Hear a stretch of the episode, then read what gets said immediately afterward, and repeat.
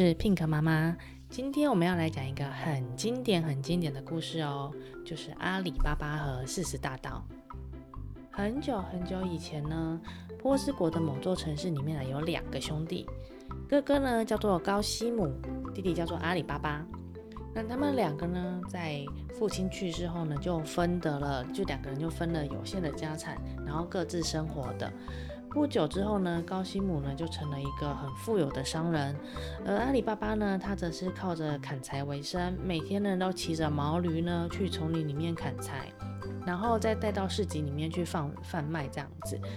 有一天呢，阿里巴巴砍完柴之后，正准备下山，突然发现远方呢有一只马，就是马的车队呢朝他这边直奔而来，然后感觉来势汹汹。阿里巴巴感觉到很害怕，心里有一点点不安全感，于是呢，他呢迅速的爬到了一棵大树上面去躲起来。一眨眼呢，那一群人呢就已经来到了他的树旁边，所以呢，因为阿里巴巴躲在树上就没有被发现。然后呢，他们呢到了树下有一块大石头那边，然后他们一起下了马。阿里巴巴看这一群人的穿着打扮呢，戴了一个那个帽子，然后呢，腰间呢系了一把刀，然后呢，每个人感觉都长得很凶猛。那算一算呢，应该有40个人，这群人应该是强盗。那强盗们呢，他们就把马呢绑在树的旁边，然后取出了鞍袋，里面都已经装了很多很多的那个金银财宝。强盗手里呢来到那块大石洞前，就大声的说：“司马开门！”然后洞门呢就立刻呢打开了。强盗们呢背着鞍袋进入了里面，门呢又自动的关上了。那过不久呢，山洞的门再度打开，强盗们出来后呢，首领就说：“芝麻关门。”于是呢，洞门就又自动关上了。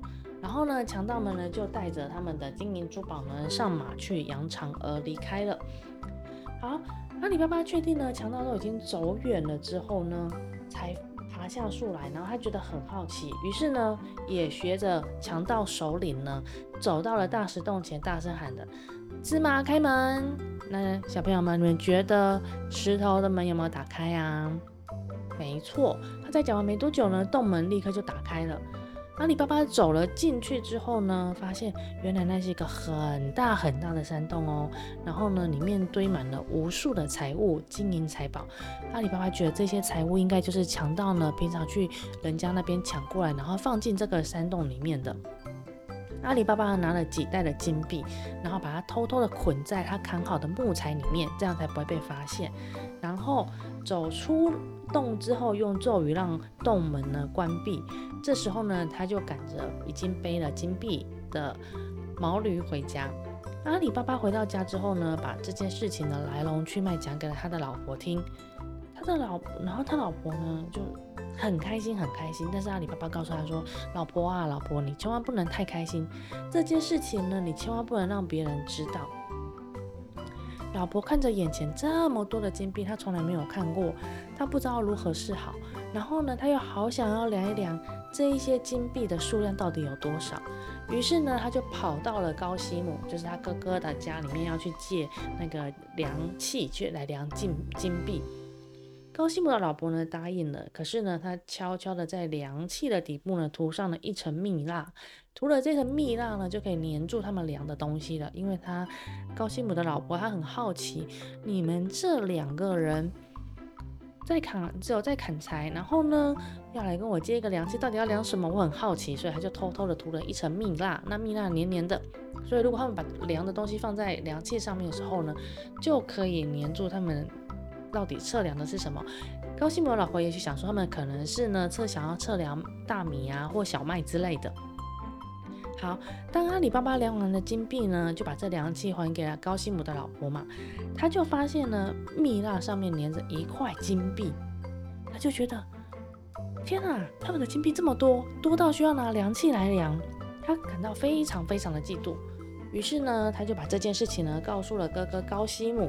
那高西姆听了呢，也觉得怎么可能弟弟会突然有这么多的金币？于是呢，就去逼问阿里巴巴。无奈之下呢，阿里巴巴呢就把遇见强盗的事情呢告诉了哥哥。那这个高西姆就说，你必须把那个山洞具体的地点跟如何开门跟关门的咒语告诉我，否则我就去报官，然后把你抓去坐牢。这个哥哥就这样威胁了他弟弟。哎呀，这个哥哥怎么这样呢？于是呢，阿里巴巴就把所有的细节呢一五一十的告诉了他的哥哥。第二天呢，天刚亮呢，这个贪心的高西姆呢就赶着10匹的骡子哦，来到了山中。哇，看起来他是要把好多的金银珠宝都载走。来到了那个石洞呢，他就大声喊说：“芝麻开门！”果然呢，那个洞门呢又开启了。高西姆呢就走了进去，看见呢眼前的金银财宝，他就觉得很惊讶。于是呢，他想说：“哇，我这么多金银珠宝，好险！我赶了10匹骡子来。”于是呢，他装了很多的金币，然后一袋一袋的挪到了门前，准备要把金币拿出洞口。但是他居然忘记了咒语，他忘记了要喊什么咒语。小朋友要喊什么咒语啊？对，要喊芝麻开门。可是呢，高西姆喊什么，他就忘记了芝麻这2个字，他就想蛋糕开门、苹果开门、西瓜开门、山洞开门、驴子开门、金币开门，他怎么喊就是忘记了芝麻开门这件事情。好，所以呢，高西姆他就被困在洞口了哦。到了半夜呢，强盗们呢又抢劫回来了。他们看到山洞附近呢，有一群骡子尸，有10头骡子嘛。那他们就觉得，奇怪，怎么会有骡子在外面，但是没有主人呢？而且大半夜的哦，大家也应该都不在这里了。于是呢，他们提高警觉呢，严阵以待。好，强盗的手里呢，果然又念了咒语，洞门打开了。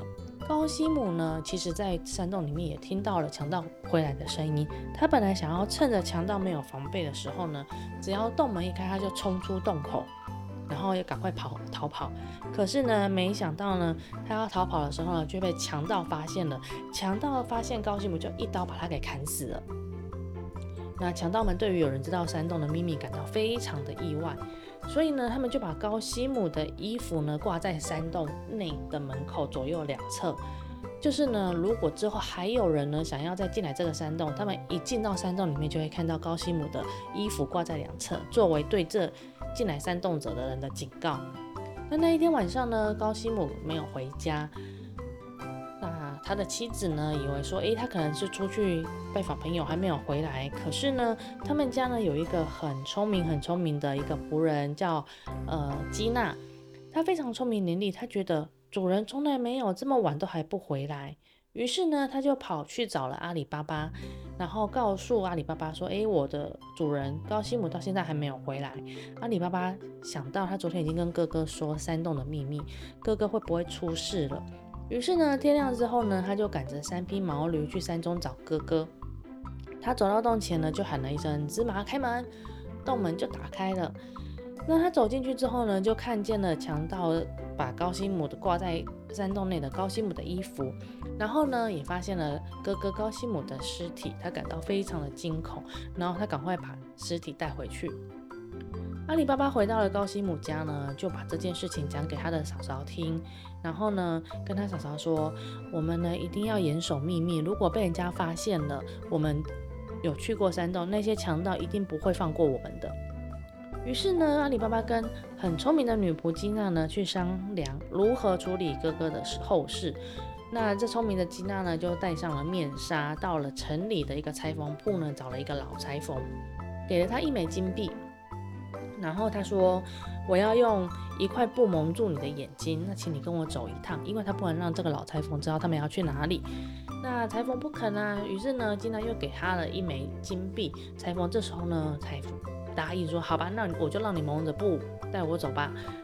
那裁缝呢被金娜用手巾呢蒙住眼睛，到了高西姆家之后呢，又进到了一间很漆黑的房间。这时候呢，吉娜才跟他说，吩咐他为高西姆量制寿衣，就是他死掉之后要入葬穿的衣服。裁缝完成后呢，吉娜又给他一枚金币，然后呢再蒙上他的眼睛，把他送回裁缝部。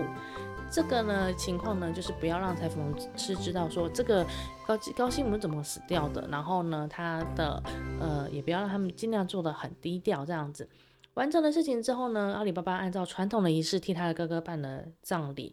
但是呢，除了呢高西姆的老婆阿里巴巴跟基娜以外呢，没有第三个人知道高西姆到底是为了什么而死亡的。有一天呢，强盗们呢又返回了山洞，发现高西姆的尸体不见了，而且金币又少了很多。强盗们知道说，原来除了被我杀死的高西姆以外，还有另外一个人知道这个山洞的秘密。所以呢，强盗的首领决定派一个人到城里，要试图找出这个知道秘密的人。那个强盗进城之后啊，他就在街上四处的晃来晃去。那因为强盗都很早很早就出门，天还没亮就出门了。街上的商店呢都还没有开门，那只有那个老裁缝师的店呢还开着。老裁缝在里面做针线活，强盗就问他啊，天才刚刚亮啊，太阳都还没有出来，你怎么就开始做针线活啦？你做的可真好，是怎么做到的呢？那这个裁缝就很高兴啊，就说我的眼力很好呢，前几天呢，我还在一间黑漆漆的房子里面呢，帮别人缝制寿衣呢。强盗一听就想说这件事情好像有点奇怪，于是呢，他就呢连忙呢给这个裁缝师呢一枚金币，然后呢，裁缝师就把那情况呢告诉了强盗。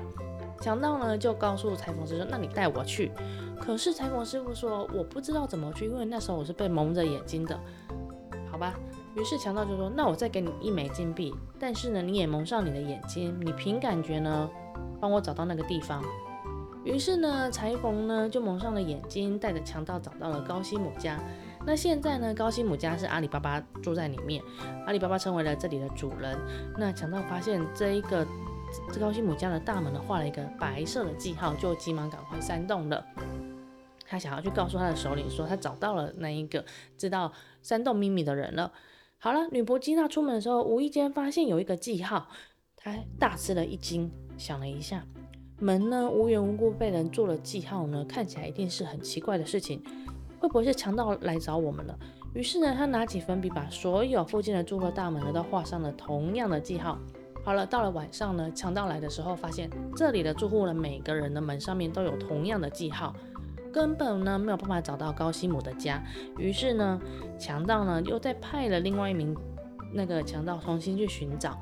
那这个强盗用了同样的方式，也找了裁缝，然后呢又找到了一次高西姆家。这一次呢，他是用红色的粉笔画了一个记号。聪明的女仆呢回家的时候又发现那个红色的记号。他呢就立刻也在附近的住户门上也画了同样的记号。哇，这强盗呢跟上一样什么也没有找到，首领呢就觉得很生气，于是呢把任务失败的这两个人关起来，决定自己出马。他第三次呢又找到了那个裁缝，然后呢在裁缝的帮助下呢又来到了高西姆家。那这一次呢，首领不做任何的记号，他就把地点位置牢牢的记住。接着呢，他就回到山洞，开始跟剩余的强盗说：“我们有40个人，现在准备19批骡子跟菜油，以及38个瓮。到时候呢，你们每个人都躲在一个瓮里面。那除了我呢，跟另外2个任务失败的人被关起来，你们呢一共剩下34个。所以呢，我们有37个，我们呢有38个瓮。那你们37个人各躲一个，剩下一个瓮呢用来放油。”那这个瓮呢，都由19批的骡子背着。我扮成卖油的商人呢，运油进城。然后到了半夜呢，我就会去跟阿里巴巴借宿一宿，然后我会想办法呢，把你们放出来，一起呢动手抢回财物。那我们抢完财物呢，我们就放火把阿里巴巴他们的房子给烧了吧。这个计划看起来很周全哦。强盗们呢就依照首领的计策准备好以后呢，他就扮成卖油的商人，赶着骡子进城。那天黑的时候呢，他就来到了阿里巴巴家门口。这是强盗们第3次的行动了。阿里巴巴呢正在屋前上散步，然后强盗呢就赶快跟他问好啊，然后就说我是外地进城来买卖的商人，现在天黑了，我一时之间呢找不到住处，那能不能恳求你让我暂住一晚，然后把货物卸下来，然后我喂一喂我们家的骡子吃东西，明天可以继续上路呢？阿里巴巴呢根本没有认出这个是强盗的首领，就很好心的答应了，不但呢帮忙他把货物呢清下来，还吩咐呢那个基娜帮客人预备晚饭。好啦，强盗首领呢就赶快把他里面装了很多强盗的瓮呢给卸下来，摆到厨房，然后喂骡子喝水啊跟吃饲料，然后呢也得到了阿里巴巴很热情的招待。阿里巴巴就邀请他一起吃晚饭哦。然后过不久他就来到了厨房，压低声音跟他底下的强盗说，半夜如果你们听到我的呼喊声，就马上出来行动。说完他就去阿里巴巴替他准备的那个房间睡觉了。晚上呢，基娜来到厨房，她想要整理一下厨房的时候，发现灯没有油了。忽然想到，今天这商人说他的瓮里面有一些菜油，那我可以去添一点菜油吗？当他走到一个瓮的前面的时候呢，藏在瓮中的强盗听到了脚步声，他以为是首领来叫他们行动的，所以呢，藏在瓮中的强盗呢就轻声的说：“现在是我们出去的时候了吗？”基娜突然听见这声音，吓了一跳。他想说，天哪，瓮里面有躲人耶，但他马上镇定的回答，还不到时候。他就用假装强盗首领的声音，压低声音回答他。然后呢，他就走到每一个瓮的前面，都压低声音说，还不到时候。当他走到最后一个瓮的时候，是发现里面是装满了菜油啊，他就有了主意了。于是呢，他就从瓮中呢取出了一大锅的油，然后把油都煮沸了，煮得热腾腾的。然后呢，往每个瓮里面浇了，把油浇进去，那些强盗就一个一个被烫死了。哇，好恐怖哦！基娜怎么会做这么恐怖的事情呢？好，强盗首领半夜醒来呢，他就开始拍手，然后发出暗号，可是呢，却完全没有动静哦。于是他在拍手，可以出来了，我的兄弟们，还是没有任何的反应。于是呢，首领就赶快跑到厨房，闻到那些瓮里面呢都散发出一股很臭很臭的焦味。他逐一打开之后，才发现里面的人呢全部被油给烫死了。于是强盗首领很害怕很生气，他的兄弟都死光了，只好呢翻墙连夜逃跑。第二天呢，基娜就将这件事情告诉了阿里巴巴。于是呢，阿里巴巴呢在后花园呢就挖了一个很大很大的洞，把那些被烫死的强盗给埋了。然后呢，基娜提醒阿里巴巴要小心强盗首领回来报复哦。强盗首领失败之后呢，很不甘心，所以呢，他发誓一定要再找阿里巴巴报仇。他呢，这一次呢，他就做了一个很长很长的计划。他在城中呢租了一间店，然后呢，从他呢抢来的货物那一些顶级的货物里面呢，把它都拿来摆在商店里面做起生意来。强盗首领的对面呢，刚好是高西姆的原本开的商店，现在是高西姆的儿子在管。那强盗首领呢，就对高西姆的儿子，也就是阿里巴巴的侄子呢，非常非常的热情。有一天呢，强盗首领呢看见了阿里巴巴，他就来找他侄子，他就一直跟他侄子说，那能不能介绍阿里巴巴啊，让我认识啊？过了一段时间呢，阿里巴巴呢就也同意了他侄子的要求，就说好吧，那你明天就把你朋友请到我们家里来吃饭吧，我会好好招待他的。果然这时候呢，第二天首领来到了他们的家，阿里巴巴又没有认出这个人是首领。阿里巴巴其实也不太会认人吼。然后呢，基娜呢又为他们准备了丰盛的晚饭。在摆那个饭菜的时候，基娜就看到了这个客人，他一眼就认出这一个商人就是一直想谋害主人的强盗首领。于是呢，他开始观察这一个人，发现那个人罩袍下面藏着一把短剑，看起来他是要在吃饭的时候呢去伤害他的主人，所以他决定要先发制人，除掉了敌人。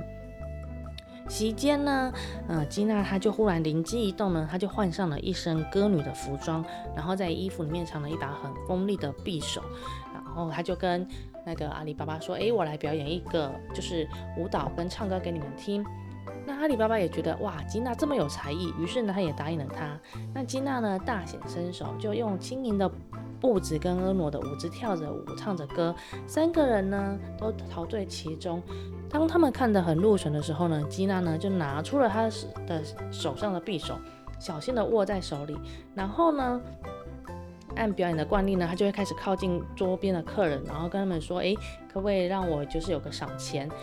强盗首领看他走近的时候，正打算拿出腰包给赏钱的时候呢，基娜呢就把匕首对准强盗首领的心脏刺了下去，一刀杀了他。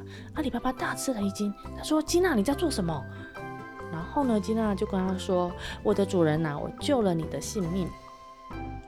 于是呢，他拿出了强盗首领身上藏的短剑，阿里巴巴看得目瞪口呆，他明白了一切，非常非常感激的对基娜说：“基娜，你已经多次的救了我的性命，跟我们一家人，我要报答你。